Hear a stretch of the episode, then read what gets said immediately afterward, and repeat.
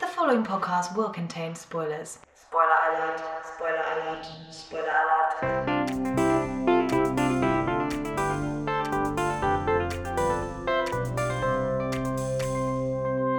Hello and welcome to this week's episode of Please Don't Make Me Watch. This week you can expect parental panic, jazz hand, haircut wizardry.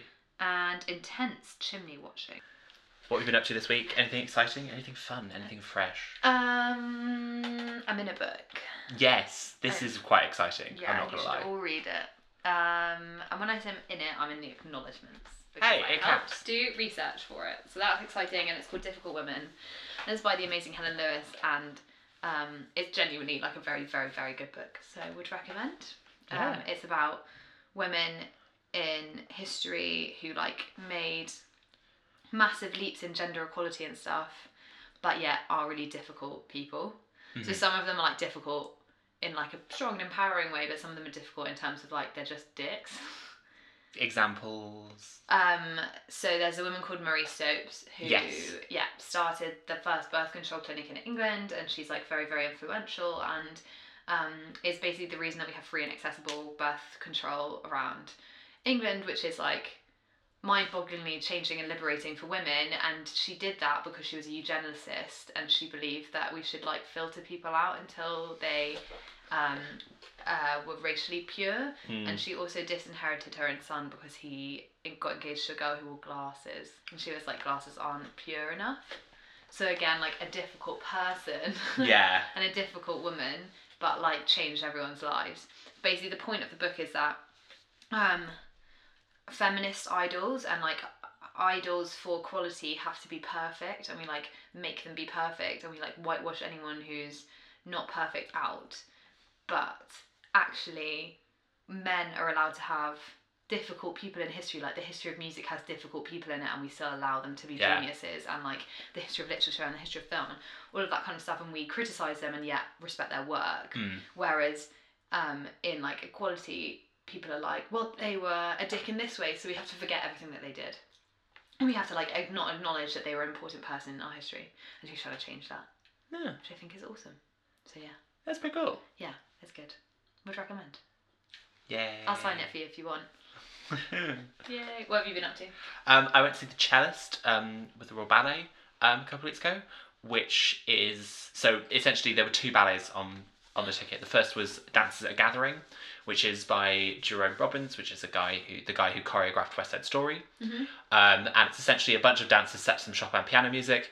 It's quite boring, but then the Okay. cellist, which is a brand new ballet about the life of the cellist Jacqueline Dupre, oh i like was exceptional. oh really It was amazing, and the way they do it and the way the dancing kind of really evokes the music because they use pieces that she's very famous for having recorded, specifically the Elgar Cello Concerto, and her cello is a dancer, so there is a dancer playing the cello. oh, that's cool It's eh, and visually it's stunning. It flew by. It's only about an hour, but it felt about twenty minutes long. It's incredibly good. oh wow okay Um, I think it's just closed now, unfortunately. But if it if it comes back or if it tours, just go and see it. It's it's one of those things you sort of walk out. You're like that. Some similar reaction I had when I walked out of Parasite. I was like, that can't be that good.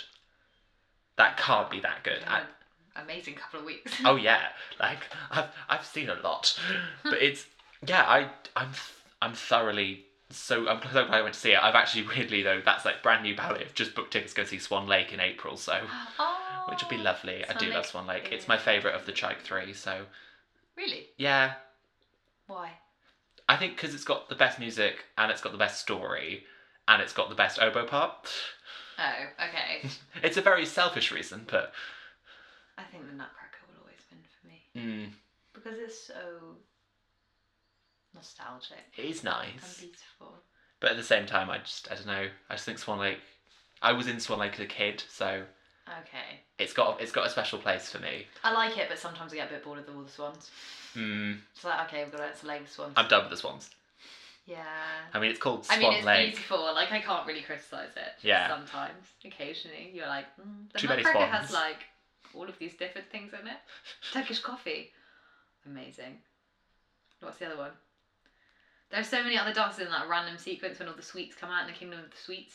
Oh yeah, there's Sugar Plum Fairy. There's... Sugar Plum Fairy is a classic. Then there's the Turkish coffee, which is like really slow and like Yeah, Eastern, and then I can't remember. There are the other ones. Russian one. The Russian one, I yeah. can't remember what they're But this is the thing is that I feel like I saw Sleeping Beauty just before Christmas, and Sleeping Beauty has a lot of these kind of sets of dances, but it's it's Sleeping not as Beauty. good though. No, because they drag the plot down. Because at they the really wedding, do, for like some Red reason, Riding Hood and Wolf, and you're like, why are you here? why is Puss in Boots here? Yeah. It should have ended an hour ago. Yeah, I There's agree. a reason that I think, was- especially with Sleeping Beauty, a lot of the time when you see it, it's abridged.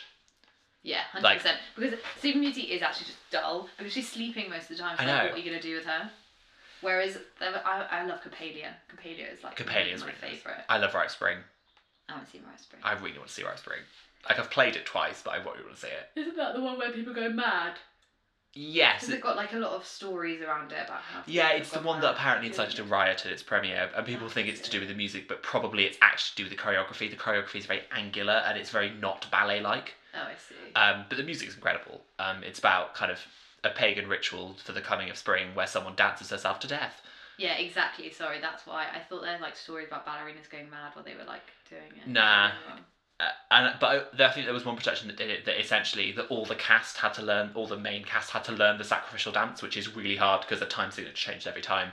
And on the night, they would just have a board one. up, spin a wheel, and be like, right, Steve's doing the sacrificial dance. Oh my Now Esther's God. doing it.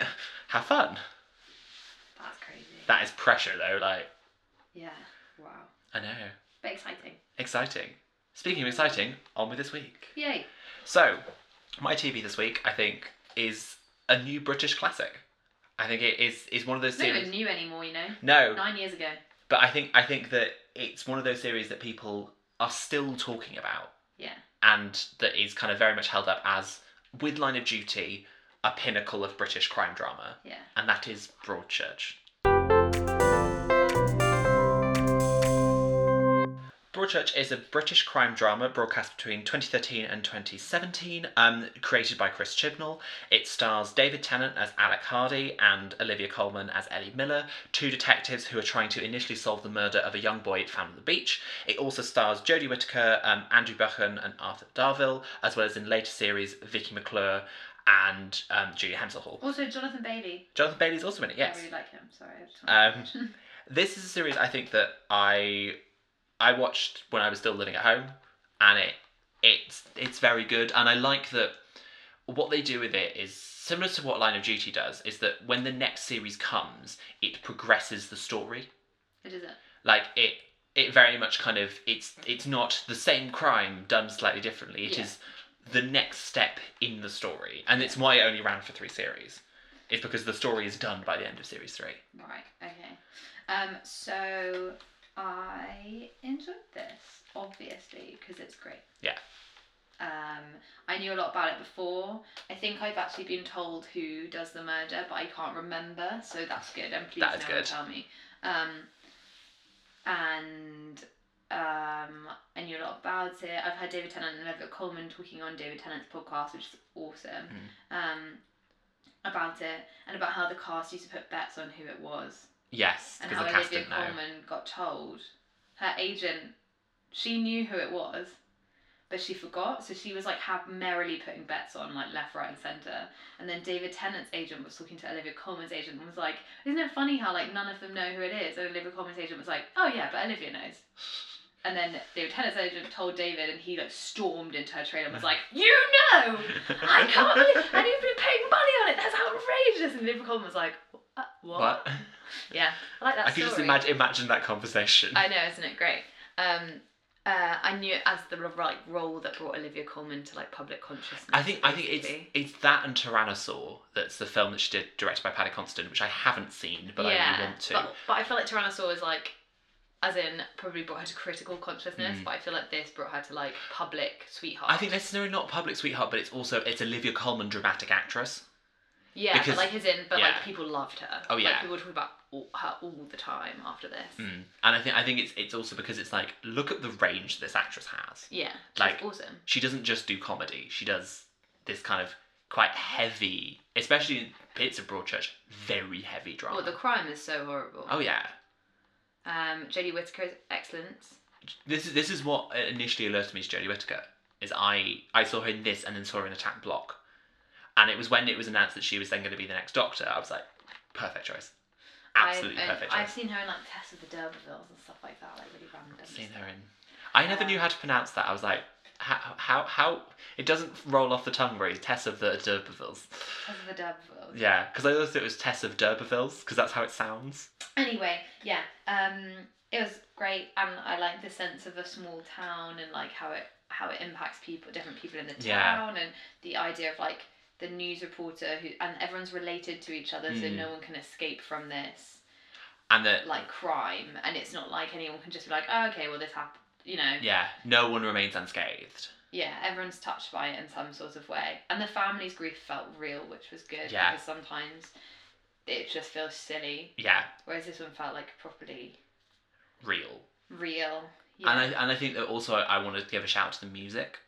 Yeah. I think the music in this is very good, written by Olaf Arnold, and I, I, I just think it kind of it adds to the atmosphere. It's very, in a way, it's going to sound weird. It's very Scandinavian in its presentation. yeah, didn't loads of people say that at the time? Yeah, Mm. Yeah. And, and I, f- I feel like it's very much kind of a British take on a Scandi crime drama. It's the British The Killing, I think, Yeah. is the best way to look at it. Okay. I have seen The Killing. I prefer The Bridge but you have Yeah, seen I've the seen bridge, so um, I think that it, it very much kind of exists in that sort of realm. It doesn't necessarily feel like crime dramas that we've seen before as the British public, Mm-hmm. but I think a lot of things after it are trying to be the next Broadchurch. And I think that there's a couple of series, especially recently, interestingly, some of them even starring David Tennant, Yeah. where they have tried to be the next Broadchurch.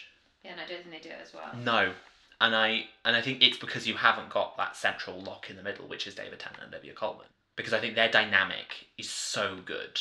I actually think yes, but I almost think the script writing is what, as in the script writing is so good in Mm. this in terms of it creates realistic and like sympathetic characters Yeah. everywhere, and I don't feel like they're relying on the crime for drama No, in a way.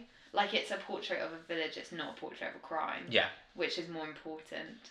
And I think a lot of the other Mm. series get obsessed with like the crime the itself, crime rather than the people. and I do think that um, Like The- nothing shocked me in the first episode, but No. I think that's good. yeah, Whereas most crime dramas want you to be shocked, and they're like, "Oh my god, plot twist." but I feel like the shocks definitely kind of build as the series progresses, and especially I think when you go into series two and three, how the shocks change and how the shocks build. no, but I mean, isn't it's good? I, Yeah. Isn't it's a good thing that it didn't have any shocking? Yeah, no, yeah, I agree. There was no like plot twist except the fact that this kid had died, but Yeah. that's like the premise of the show, so I knew that was Yeah. happening. And I just, I mean, I will, I'll never forget like Jodie Whittaker's because the camera locks on her quite close Yeah. in that scene. Yeah. and it, it's a it's a very kind of it's it's not an easy shot to watch like at all. You're kind Yeah. of and obviously as an actress, I think that must be quite difficult because you have you are everything in that shot. There is nothing else that you got. You just have to react to this situation, and I think she does it phenomenally. Yeah. And there's there's bits in Doctor Who where she's doing like speeches and stuff, and I think it's like ah, this is a this is a Broadchurch moment. No, you're right, okay. Um, I, but I, I do think that it like the acting is top notch in this. It's very very good, Agreed. and I yeah I'm just I'm glad you liked it because I it will was definitely watch the rest of it. Yeah. I just need to find an accessible. yeah because it, it's it's it's one that I'm very surprised you didn't see because it is I think it's a very you program. Yeah, but I wasn't really into crime drama at that point. No, but I thought it maybe Particularly- would have been one you would have gone back to. I don't really go back to them very often. Mm. I just kind of watch what's on Okay, because it's easily accessible. Whereas this one, like, again, ITV Player is the worst. Um, I let's think- not go on a rant about how bad ITV We've Player done it is. already. But Like 4 4OD is not great, but ITV Player is all four. I all don't four. know. That's showing my age. It's, I still call it Yeah. 4OD. I know me too. Um. Anyway, yeah. Onto my TV. which Yes, is your TV. Slightly more upbeat, I guess. I Or literally more upbeat. Yeah. Ha So my TV was Fossey Burden. Fossey slash Verdon is an American biographical miniseries starring Sam Rockwell as director and choreographer Bob Fosse and Michelle Williams as actress and dancer Gwen Verdon. And it tells the story of their personal and professional relationship based on a biography called Fosse by Sam Wesson. It premiered in April last year, 2019, on FX. but I watched it on I think iPlayer. Yes, because it's I think FX and the BBC have a deal. That's why we also get Pose on iPlayer. Yes, exactly. Um, and it's lots of very famous people are in it and help out in the musical theatre world, Yes, like Norbert Leo Butz. He was the original Fiero in Wicked. that's fun. Yeah, and in this he plays Paddy Chayefsky. Yes, like Fosse's like best friend. Oh yes, indeed. Didn't realise that. And and Lin Manuel Miranda was a producer. Yeah, Alex Lackamore was the theme music composer, and he's like in that whole. world yeah. as well. And Nicole Fosse, their daughter, was a consultant on it as well. was she? Yes. Interesting. Anyway, sorry I've been going on for a while. Well, what do you think? I think this is one of those series that is very much kind of if the central performances and the script around the central performances are weak, it completely collapses. Luckily, this isn't one of those and it's very, very good. Yeah. I think that Sam Rockwell and Michelle Williams are so enigmatic on screen together. I mean, Yeah. they're both great in everything, but the I pairing. literally didn't realise it was Sam Rockwell. like at all. No. At all. Because he, he- and and that's the thing is, I feel like Sam Rockwell is one of those actors, similar, I think, to someone like George Mackay, who very much disappears into his roles, and you're like, oh, it's you, oh, Yeah. it's you, I love that about him. and I think I think that's that's definitely a strength. of his. I think Michelle Williams is fantastic. Equally, another person who just kind of disappears. Yeah.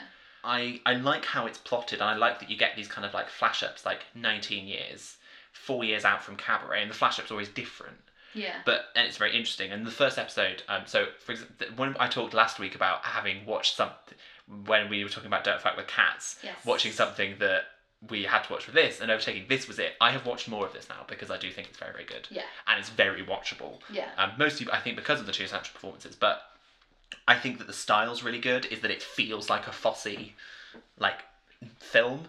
Um, Cabaret is my favorite musical, so also that's Is got it? Yeah, that's that's got it going for me. Yeah. Um, And I think Cabaret, the film, is one of the best film musicals ever made. Like, It is great. um, I have a couple of issues. They're quite small issues, but I feel like it's it's kind of warranted. Is when you are showing the filming of Cabaret. I think it was a brave decision to have the actress who is playing Liza Minnelli, which is Kelly Barrett, do her own singing. Yeah, I would have dubbed that. I I think that's that's one of the cases where I'm like, y- this should have been dubbed. Um, and I think that her singing it herself, well, I think it she does a good kind of Liza impression. It for me did pull me out slightly because you do. I think because Gwen Verdon and Bob Fosse are less well known, Mm. you are then pulled out of it. Yeah. But I think that that's that's kind of a minor gripe for me. No, I I, do Mm. agree. It's like a it's a small thing, but it slightly disrupts you. Yeah, and I think also I generally have an issue in film with flashbacks. But Yeah. I think the flashbacks in this work incredibly well, hmm and I I really enjoy them, and I think that they they add a lot of kind of detail. They're part of the plot rather than flashbacks. Yeah, It doesn't feel like it's one flashback to explain everything. Like it's a specific technique that they're using over Yeah. and over again yeah, to like highlight the difference Mhm. between now and then. And I think it's it's interesting that like Gwen Verdon at the time was as big a star as Bob Fosse, if not bigger, when yeah. he started coming up, and yet today we don't really know about her as she's not as like a household name. Yeah. And I think that kind of the ex- exploration in this of like his reliance on her, Mm. especially with Cabaret. Well, it's nice that they changed the name to Fosse Saturn if the biography was called Fosse. Yeah. because Obviously, it ends with him dying. 'cause spoilers. Um. Oh no, oh, You spoiled history. no, History. Um. So it's still like his tale, I Mm. guess, but it's so much about her that it doesn't feel like yeah. yeah they're just ignoring someone huge in his life. It's why I think kind of with the recent awards that have been come through, when they've sort of done best actor and actress in a mini series or limited series, both of them been nominated, but Michelle Williams has consistently won everything, whereas Sam Rockwell has won a few of them, but Yeah, not all of them.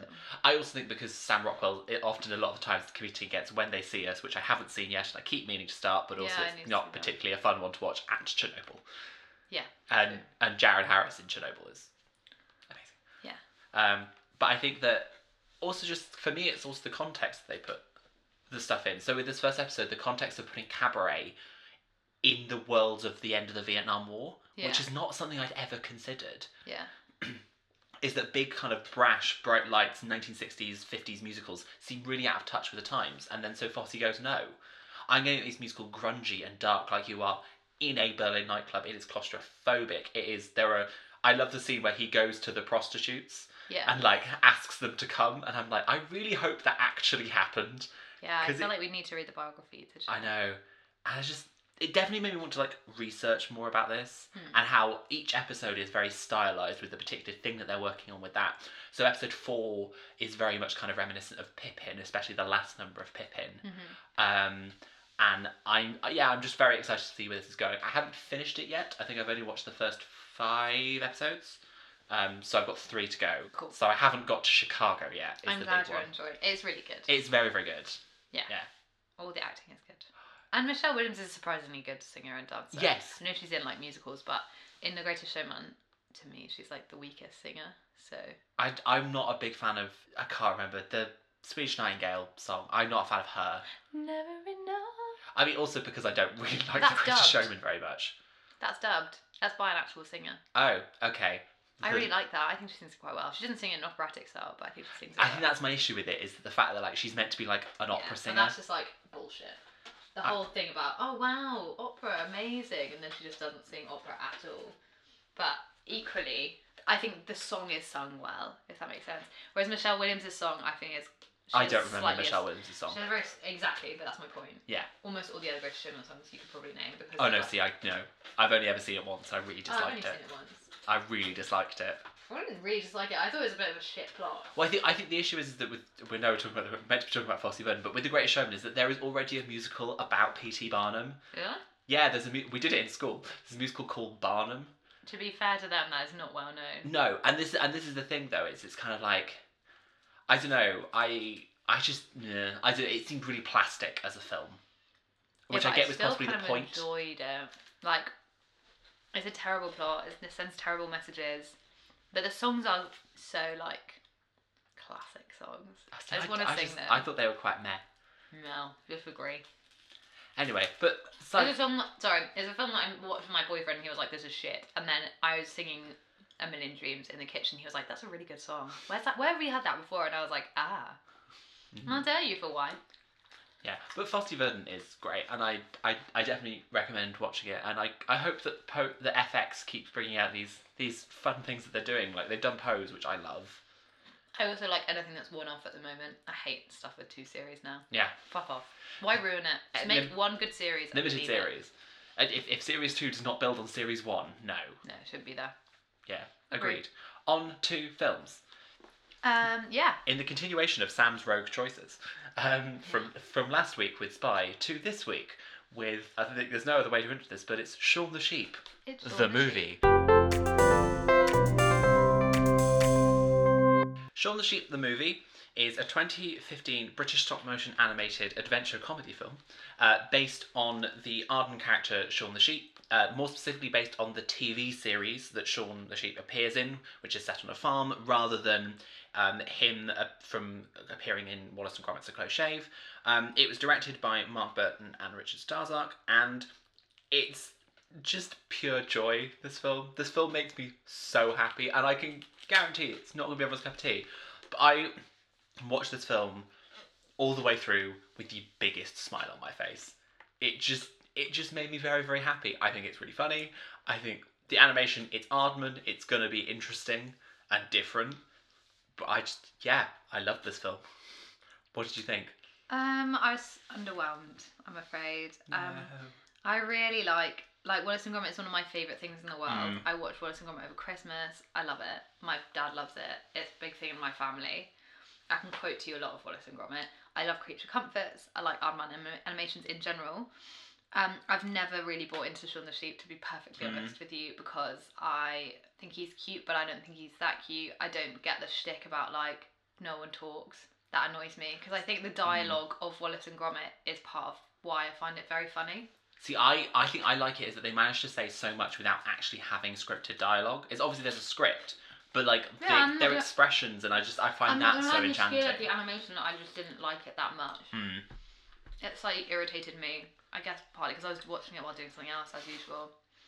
Because Mm, I think it's similar to like if you think of something like early series Simpsons or any other Aardman thing, is that there's lots of jokes in the background, There's Hmm. tons of them, and it's a lot of visual humor. It's a lot of referential visual humor, Mhm. and obviously in a thing where there's no dialogue, you do have to be watching it. For context, I watched this on a bus.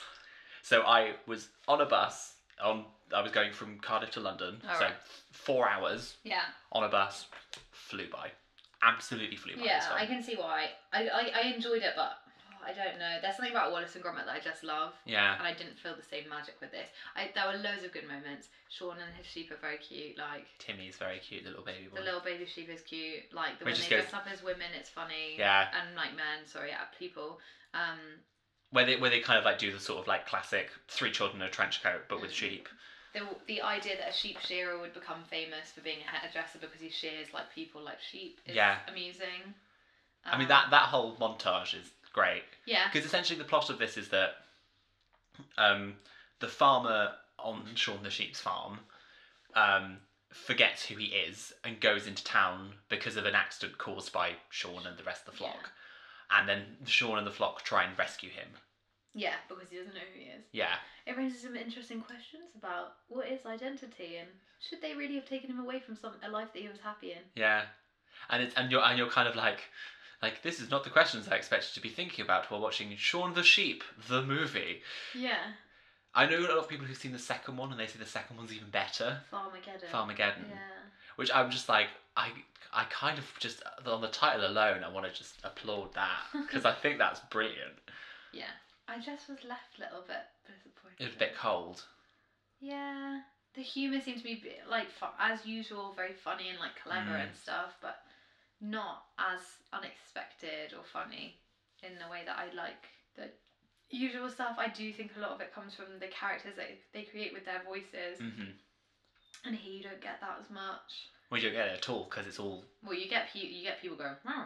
you get like grunting and stuff. Yeah, I know it was shocking to me that there were like voice actors for this. it's I was great. like Omid Djuli, and I was like, what?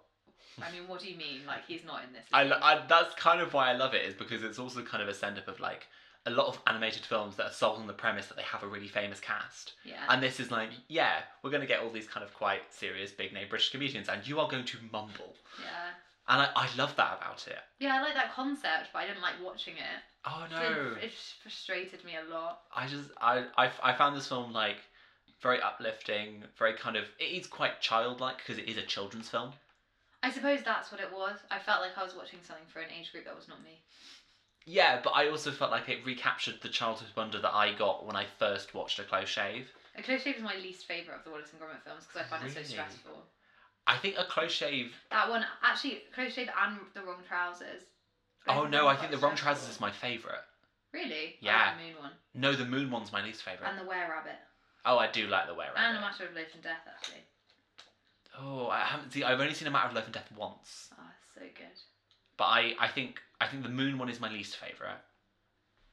and I think I I don't know. I think I'm the opposite of you. Is the wrong trousers and a close shave are my favourites. I find them too stressful. I love I love that they're slightly stressful and slightly tense. I don't want the tenseness.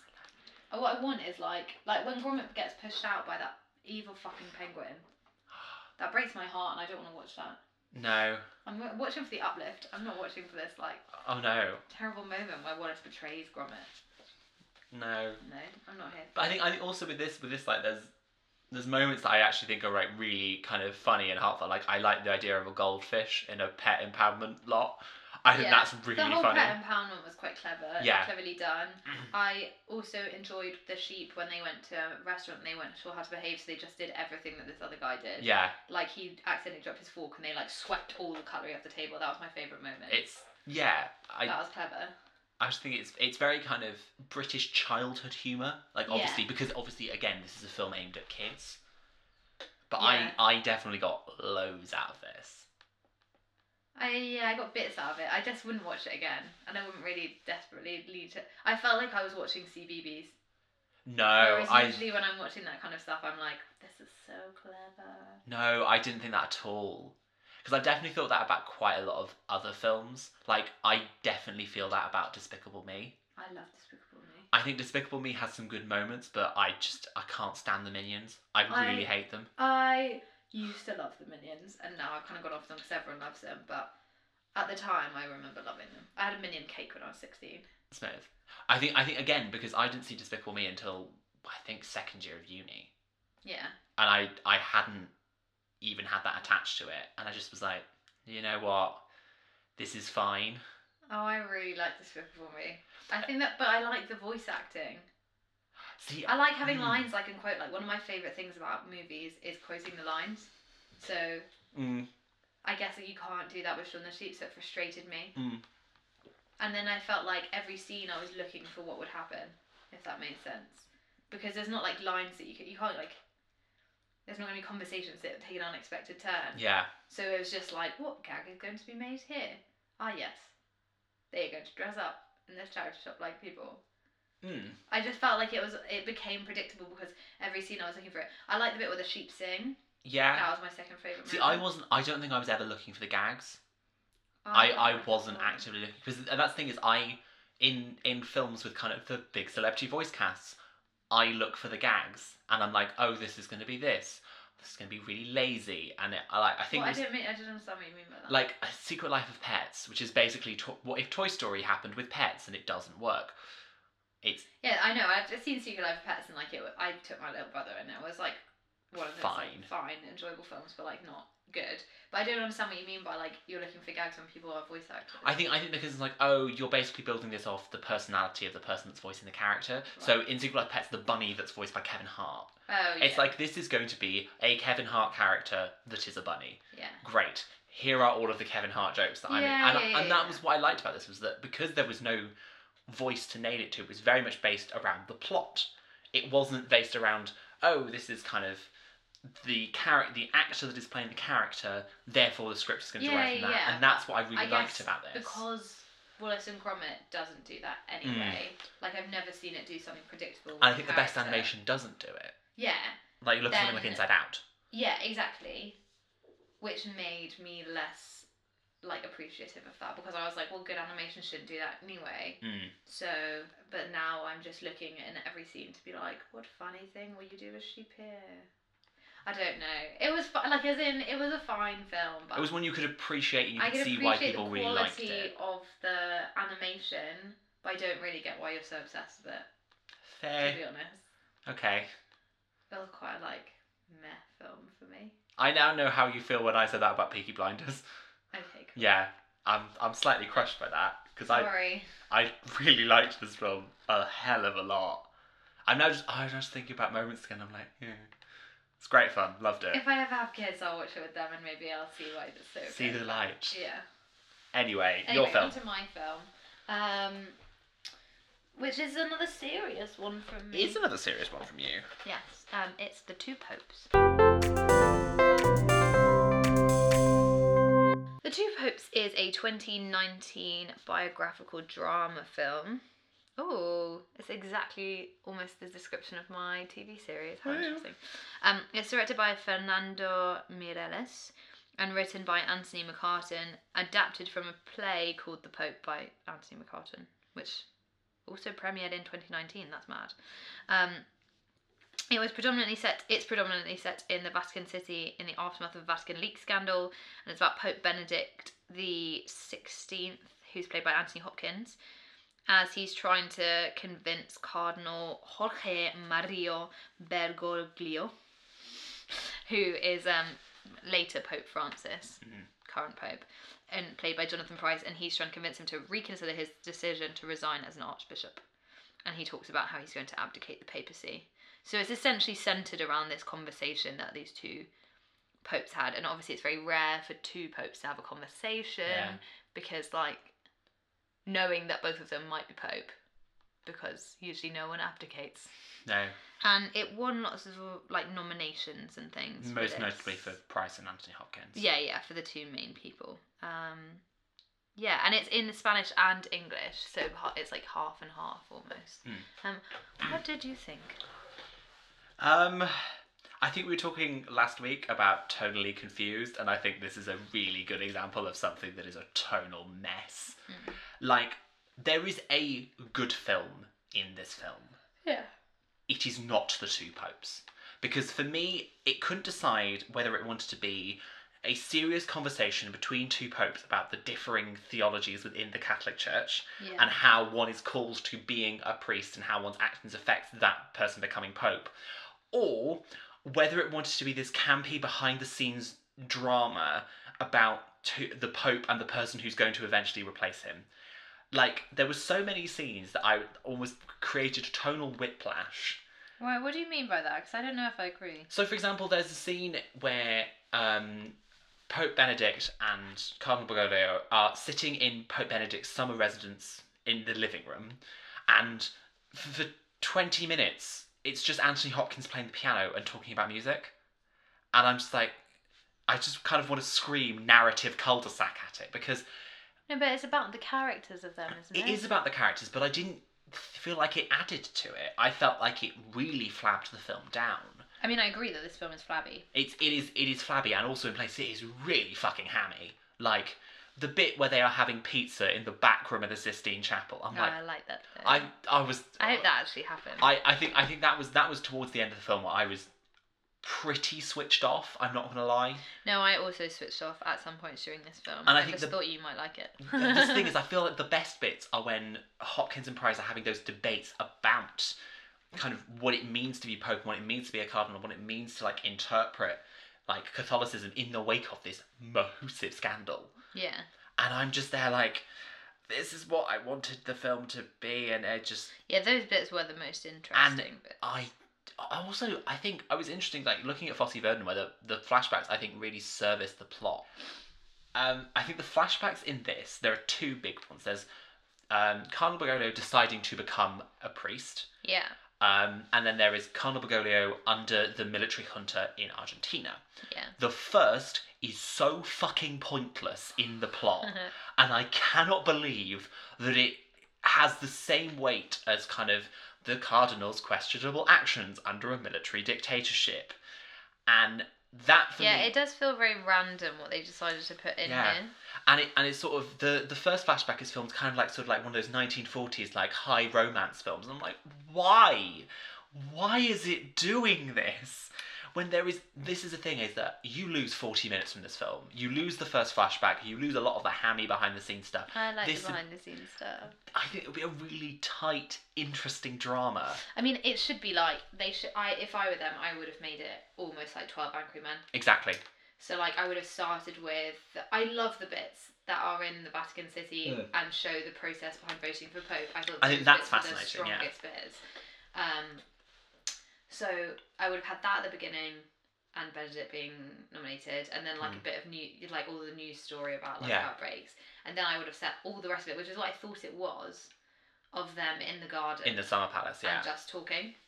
And it would have just been them talking It- i and basically completely having agree it out, and then maybe. and then- then you do need the abdication and the ascension of Oh no! Pope And then the Francis. end of it would have been yeah the abdication and the ascension of Francis, like obviously, because then you'd get the link at the beginning and the end and Yeah. stuff. I slightly agree in terms of it should have been um, questioning the Catholic faith more, and it was Mm. like, oh, we're also going to talk about Argentina, which is obviously an important thing. yeah I was like, I kind of didn't watch this for a biography of Francis. No. Like, I wasn't interested in that. I'm interested in what happens when you have two very men who different believe in the same types. thing and believe in totally different Yeah. things at the same time. One thing I did though have an issue with is that they like because of again it's a drama, you have to have them as diametrically opposed, and they kind of initially I think until the second flashback present Pope Francis as this very like dyed in the wool liberal, which he isn't. No, I he don't is think he he, is does- much he more. is presented like that. 'Cause I I, think really- at some that's- point he goes, I agree with you. Because Mm. Benedict's like, why are you saying that like gay people should be allowed in and stuff? And I, well, there's something like that where Benedict's accusing Francis of being too liberal about something that obviously most of us would consider pretty non-liberal, yeah, like pretty, pretty just, like, central. yeah. basic stuff. Um, and I'm pretty sure Francis says, "But you, you we want to get them in the faith." So, so that's Mm. what. But he never says he agrees with that. He But- never says it's a mm. good thing. But I think I So I think kind of he thought never that was says it, showing but that I he's definitely think not- the framing in this of Pope Francis, especially in the first half, is a major issue. but he is more of a liberal pope. He is he Like, is more of a liberal pope. factually is. But again, he's still the pope, no, but I think they make that clear. and I I see I really don't think they do until the second half because I think they basically use the flashback two to be like, oh wait, no, he's not as liberal as you think. Ooh, and well, they he's just Catholic, it- uh, so obviously he's not. a I Catholic. know, and I I did either want this film to delve deeper and just to be this conversation with them. And it's when kind of I remember talking to someone and they were saying, "Oh, the script to it is amazing. And I get halfway through the film, and there was only, then one line that I went, "That is a great line," Which was which was I think it's confession cleans the sinner of the soul. It does not help the victim when they're talking about like the child abuse scandal. yeah.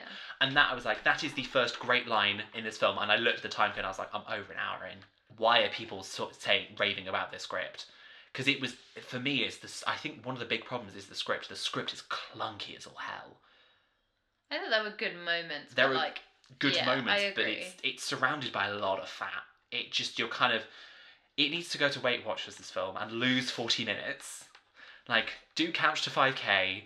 no, but I agree. It's like it could have lost a lot, and it's. I think the only reason it survives is because of the main actors. Yeah. Well, Jonathan Price and Anthony Hopkins are such good actors. that, and they like- are very good in this. But I also think that the film is so obvious in place. Towards the end, you have Pope Francis giving a speech before he becomes Pope as a cardinal in Argentina, and you have people saying, "No, you're a supporter of the military regime, blah blah blah blah. blah, We're not going to listen to you." Yeah. And then the speech is about all how we're divided. How are we going to show that people are divided in the most obvious visual metaphor possible?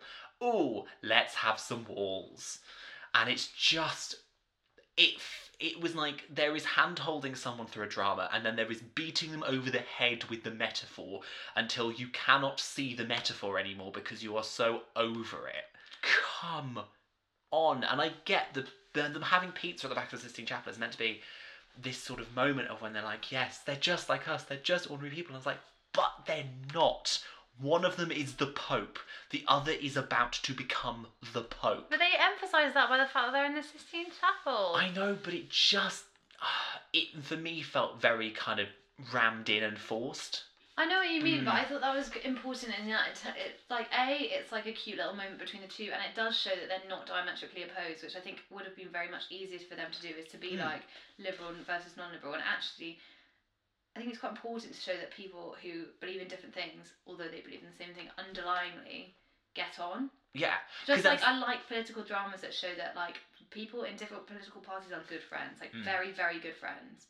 Like there are people who get on with each other. Like Jacob Rees-Mogg, I'm pretty sure has friends in the Labour Party. Mm. Like that happens, and I think that was a good moment in terms of that. And I also think it was good because of what came afterwards when they walked out into the Sistine Chapel, which is that whole thing of like whether you want to become Pope because of what it looks like Mm. to other people, or you want to become Pope because of what it does. And that is a massive difference between the two of them, it feels like, because there's Benedict with all his like posh clothes and shit, Mm. and Francis is like, I don't need that. Like, sorry, they're 'Cause- cordial. because I, I do I do think that like I did get that from the film. I just didn't need a lot of the kind of the hammier scenes in it, like Yeah. all the scenes of Bergoglio watching football.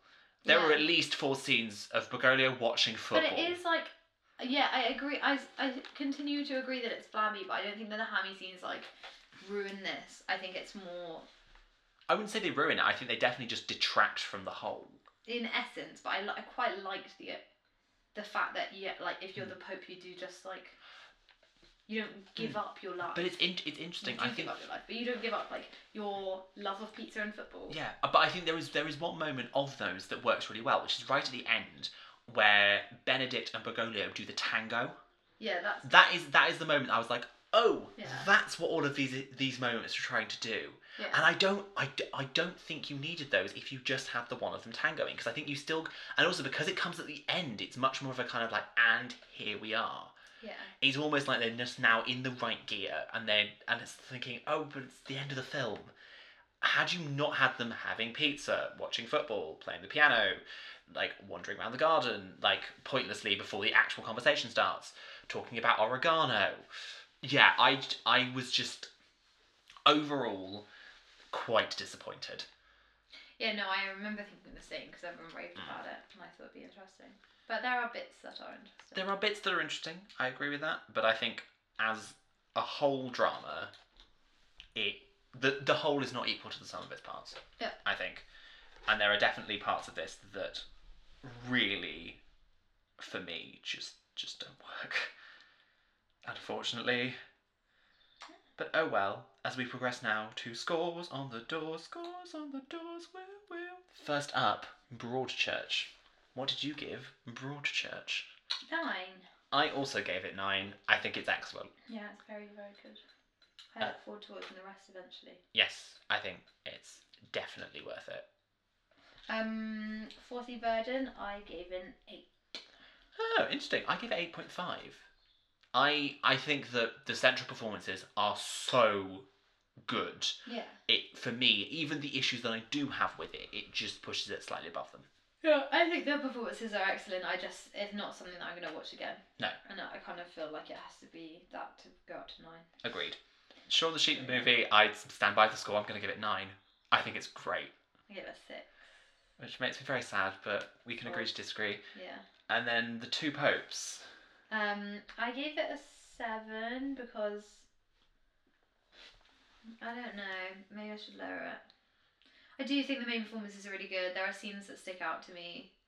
The idea, like I liked, quite liked that they set it in Argentina for bits of it and Mhm. just talked in Spanish. I think that's a good progression Yeah. of film that we can do that now, and we didn't seem to be able to do that Mhm. before. Um, yeah, no, I'll stick with it. I gave it five. Yeah, I, that's I, fair. I, I think it's got some serious problems. yeah. Um, but now, if we return to the leaderboard, I don't actually think anything's much going to be troubled. Well, Broadchurch will probably be. Broadchurch, I think, is going Mm-hmm. to be up there. Um, definitely for TV. Um, if you look at TV, yeah, Broadchurch is up there. It's equal with The Marvelous Mrs. Maisel and Happy Valley. Um, it's not in our top TV, which is still um, The West Wing, Chernobyl, and Inside Number Nine as the top three, Not Oh, good. I like which that I'm film. I'm very happy as the top three with Line of Duty taking fourth. Yeah.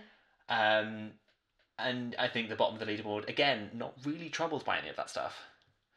Yeah. I did. I did. For me, with the two pokes, what was really interesting was I originally gave it. I originally gave it six when I was kind of like I do like a running tally.